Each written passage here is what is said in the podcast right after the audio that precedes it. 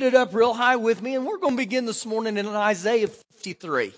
Isaiah chapter 53. Go there with me. And as our ushers, if you need a Bible, keep your hand up real high. As our ushers are going there, the last few weeks, guys, we've been in a journey with Jesus, just about his life leading up to this day. And we talked about in Jesus' journey, his, his family tree, the genealogy of Jesus in Matthew 1. Just all the sacrifices that men made. If you looked at Jesus' bloodline, there were murderers, there were kings, there were prostitutes. But you know what? Every one of them, they finished the race strong. They lived for Jesus. And so I say that to tell every one of us, just because you didn't start out may be great, it's how we finish, okay? Second of all, we talked about how Jesus had uh, the, the temptations, had how he was led into the wilderness and tempted. We talked also about how Jesus said this to the disciples. He said, Follow me and I will make you fishers of men. We also talked about in the journey here how Jesus described the rock, and the rock was Jesus and its unconditional obedience to him. Also, one other thing that we talked about real strong was that Jesus himself frequently mentioned hell. And so there's things that, that we've discussed leading right up to last Sunday. Now, last Sunday was better known as, as Palm Sunday. And Palm Sunday, guys, is in John 12, where Jesus came riding in on a donkey. And remember, the people started saying Hosanna. The Hebrew word for the, the word Hosanna is salvation. Hosanna, blessed is he who comes in the name of the Lord. And so the, the Jewish proclamation for all those years was about a coming king, the Messiah. But in that book of John, chapter 12, it's no more a declaration, but now it's the fulfillment of the Messiah in one named Jesus. Now, what I did this week, even in my own life, guys, I began to go back in the Bible and I looked what happened with Jesus' life this whole week leading up to his crucifixion and his, his resurrection. On Monday, this is, this is when Jesus himself went into the temple and he overturned the money ta- changer's table. If you remember that, and he said to him, you, You've made my house the house of prayer into a den of thieves. And so Jesus was upset about that. Tuesday comes along, and this is where he gave the great commandment that's found in Mark 12, where he said, Love the Lord thy God with all thy heart, with all thy soul, with all thy might and thy strength, and love your neighbor as yourself. This was Jesus' Tuesday. Now think about this. He knows in the back of his mind what's going to happen on Friday. His Wednesday comes around. And this is where the lady comes in and she pours the perfume on his feet. And basically it's the symbolic of anointing his, his self for, for burial. And this is when she wiped it with the very hairs of her head. Thursday rolls around. And this is when Jesus, he taught his disciples the significance of what we did earlier, the communion elements. He said, as long as you eat this bread, do it in remembrance of me. And he taught them all that would take place here leading up to his death. Friday rolls around. And he's tried. He's convicted. And this is when he goes to the cross. And when you study what took place that whole day leading up to it, that Jesus was beaten, he was bruised, 39 stripes upon his back, the crown of thorns upon his head. They mocked him, they spit upon him. But then they crucified him. The worst death you could die. Pick up with me this morning in Isaiah 53, verse 5, 4. And it says, Surely he, being Jesus, has borne our griefs, mine and yours. He's carried our sorrows, mine and yours. Yet we esteemed him stricken, smitten by God, and afflicted.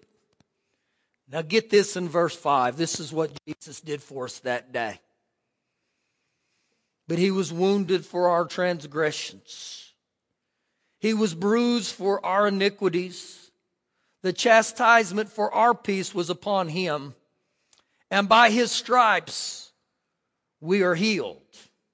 All we like sheep having gone astray, we have turned every one to his own way, and the Lord has laid on him the iniquity or the sin of all of us. Now, Jesus himself, guys, he knew.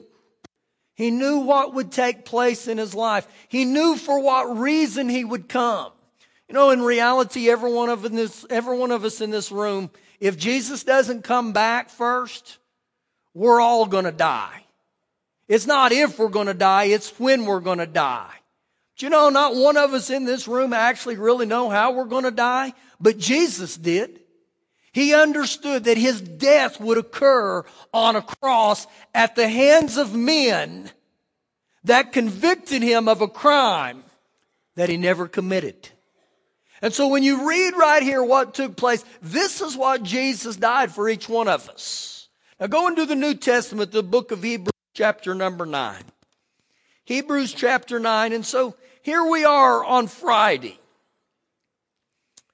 Jesus of his first death. And he dies. I want you to see some more of the, the significance of his death in Hebrews chapter 9, verse number 11. But Christ came as a high priest of good things to come. Not of bad things, but of good things to come. You know, John 10 10 says that Jesus came to give us life and that more abundantly life.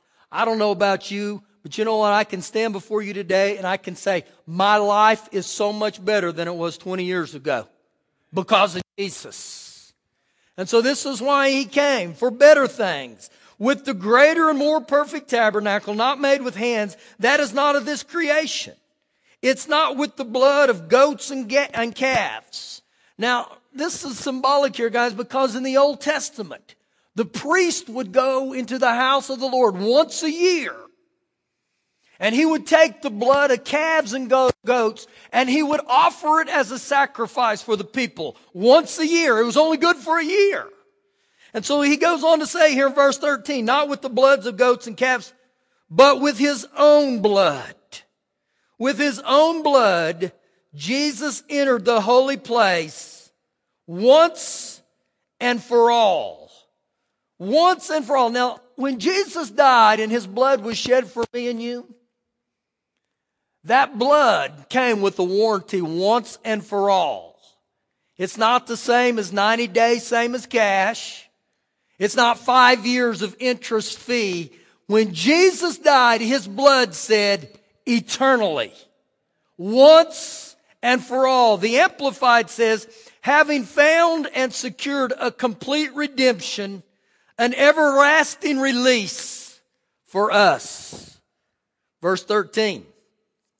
For if the blood of bulls and of goats and the ashes of a heifer, the sprinkling the unclean, it sanctifies for the puring of the flesh, how much more shall the blood of Christ, who through the eternal Spirit offered himself without spot to God? Jesus was the perfect sacrifice, guys. He had no sin. There was no blemish. And it goes on to say that he came to cleanse your conscience from dead works so that we could serve the living God. And for this reason, he is the mediator or the negotiator of the new covenant by the means of death for the redemption of the transgressions under the first covenant that those who are called may receive the promise of an eternal inheritance an eternal inheritance. And so Jesus didn't die just for us to live for, for a day, a week, or for a year. It's for eternity. And every one of us in this room, guys, we're going to spend eternity somewhere. One or two places. In heaven or hell. And Jesus right here, because what he did. He not only rescued us from eternal damnation, but alive to be set free, to be redeemed. Now, book of John, chapter 19. John chapter 19. I want to show you some things here as we see Jesus here on this Friday called Good Friday. He's been crucified, guys. He's on the cross. with two criminals, one at his right, his left hand. And look what goes on here. John 19. Pick up with me in verse number 28. After this, Jesus, knowing that all things were now accomplished, all things were now accomplished. He knew in his heart that destination that he had was now accomplished. That the scriptures may be fulfilled said, I thirst. Now a vessel full of sour wine was sitting there and they filled a sponge with sour wine, put it on at hyssop and put it to his mouth. So when Jesus had received the sour wine, he said, It is finished. The redemption has been completed once and for all. And you know what? What he did on, the, on that cross, the results are still continuing to this day. And when Jesus announced it is finished, he was announcing this right here that to all humanity, the supreme sacrifice was paid for every one of us for eternity. It is finished. Not that it's going to be finished, that is finished. 2 Corinthians 5:21 said this, that he who knew no sin, talking about Jesus, he became sin so that you and me may become the righteousness of God in him. And so because of what Jesus did, you know what he said? Even though I had no sin, I'm going to take your place. I don't know about you guys, but I thank God for that. For years and years in my life, I was racking up sin at a record pace. And when I heard about this, this man called Jesus, that he died for me, that what he did on the cross was sufficient for me. And so when I received Jesus as Lord and Savior of my life, you know what? When Father God looks at me now, you know how He sees me? That's the righteousness of God in Christ. You know what God says? That's my boy. That's my girl. And you know why? It's not anything I did except receive Jesus. And so that's what we must understand today, guys. That a man died for each one of us. And when people say to me, I can't believe a loving God would send me to hell or send anyone to hell, He doesn't. The only way we go to hell, guys, is when we choose to reject Jesus. And so he died for us and he said, It is finished. Now, this is what happened on Friday. He's died. This is the first day that he's dead. Saturday rolls around. And his disciples are in mourning. They're trying to all this together because they remember what he said over and over. He said, Listen, I'm going to die, but after three days, I'll rise again. And his disciples are talking. And when I looked at Saturday, this is Jesus' second day of death. What was Jesus doing that day while the disciples were mourning? Look in the book of Colossians, chapter 2. And as you turn there, scripture say in Matthew chapter 12 that the Son of Man, the Son of God, would spend three days in the belly of earth or the heart of earth. This is what Jesus was doing, guys. That when Jesus died on the cross, no, no longer did he just die for us here on this earth, but he went to hell for us, literally. For every one of us in this room. He took our place. Colossians chapter 2, verse 13. And note here in verse 13 how many times it refers to you or your. And you being dead in your trespasses and the uncircumcision of your flesh, he has made alive together with him, having forgiven you all trespasses. Now, when Jesus says, I've forgiven you of all, you know what he means? All. And the Bible's very clear that, that when we confess our sins, 1 John 1 9, when we confess our sins, not only is God faithful to forgive us, but He says He'll cleanse us. The scriptures say that when you repent, you know what God does? He takes your sin and He throws it as far as the east is from the west. And so when God says that I forgive all, He means all. And this is one of the, the benefits of Jesus' death. Verse 14.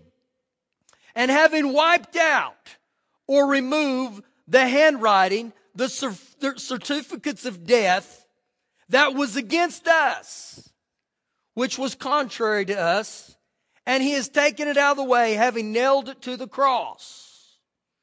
And having disarmed principalities and powers, he made a public spectacle of them, triumphing over them in it. Now, when I read this right here on Jesus' Saturday, actually the devil and all the demons, you know what they thought? They were running around hell and, and high fiving each other. You know what their thought was? We got him. We got him. We silenced the Lamb of God forever. But little did the devil and these demons know that this actually would be the worst weekend of their lives.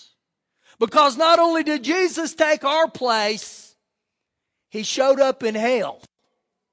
And when he showed up in hell, look what he did. Having disarmed principalities and powers. You know who these are? These are all the fallen angels. So you know what he did? He said, I'm coming after you. And everything you stole from my children, I'm going to take it back.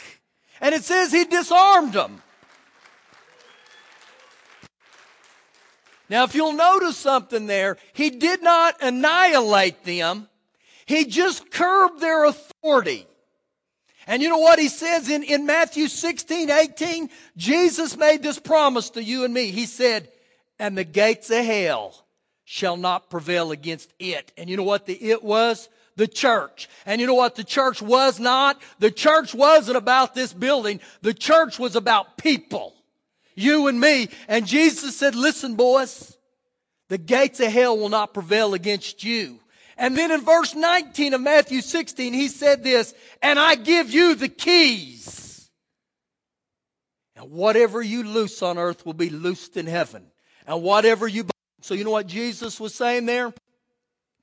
I destroyed these. I put them uh, in, in open spectacle. I paraded them. Listen what the message says for that verse. It says, He stripped them of their authority and he marched them naked through the streets. Think about this, guys. There was a parade in hell on that Saturday. And every demonic force that had a name depression, sickness, disease. You know what Jesus did? He marched them around hell. And he made an open public display of every one of them for me and you.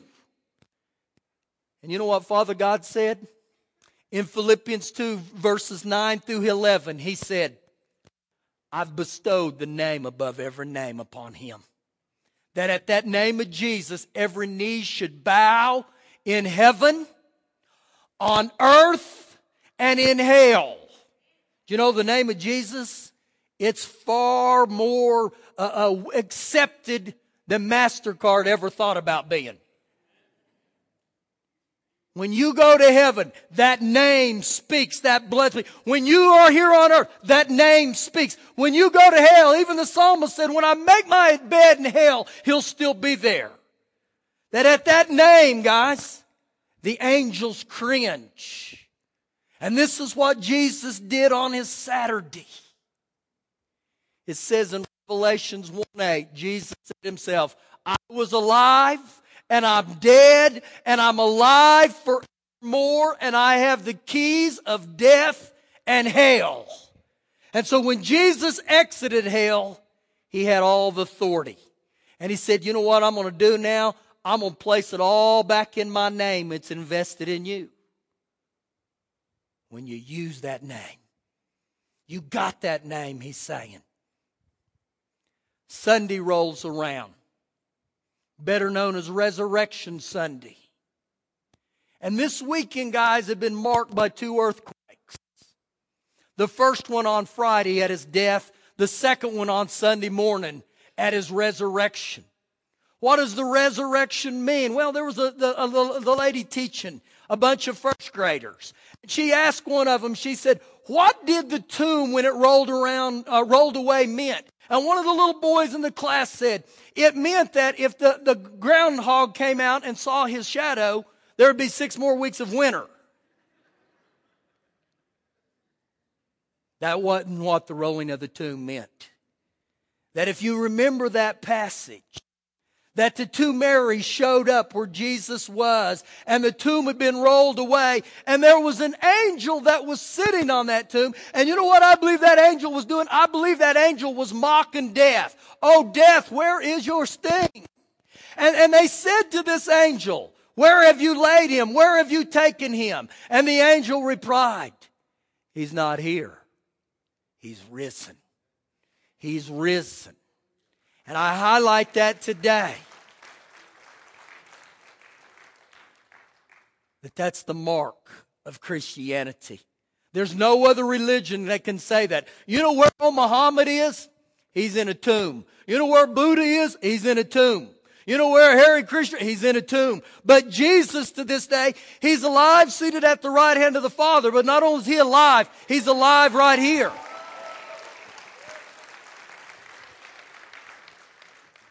I'm going to ask the drama team to come right now. These guys are going to minister to you today, and this is going to be far impacting. This is going to get in your heart today. But remember, guys, the Lord and Savior Jesus, He was guilty of a crime, a crime of passion. The Bible specifically says in the New Testament, it references Jesus' death 175 different times. And you know what? We're not here to talk about his death today. We're talking about his resurrection, that he is alive forevermore. Let this minister to you. Let this bless you here.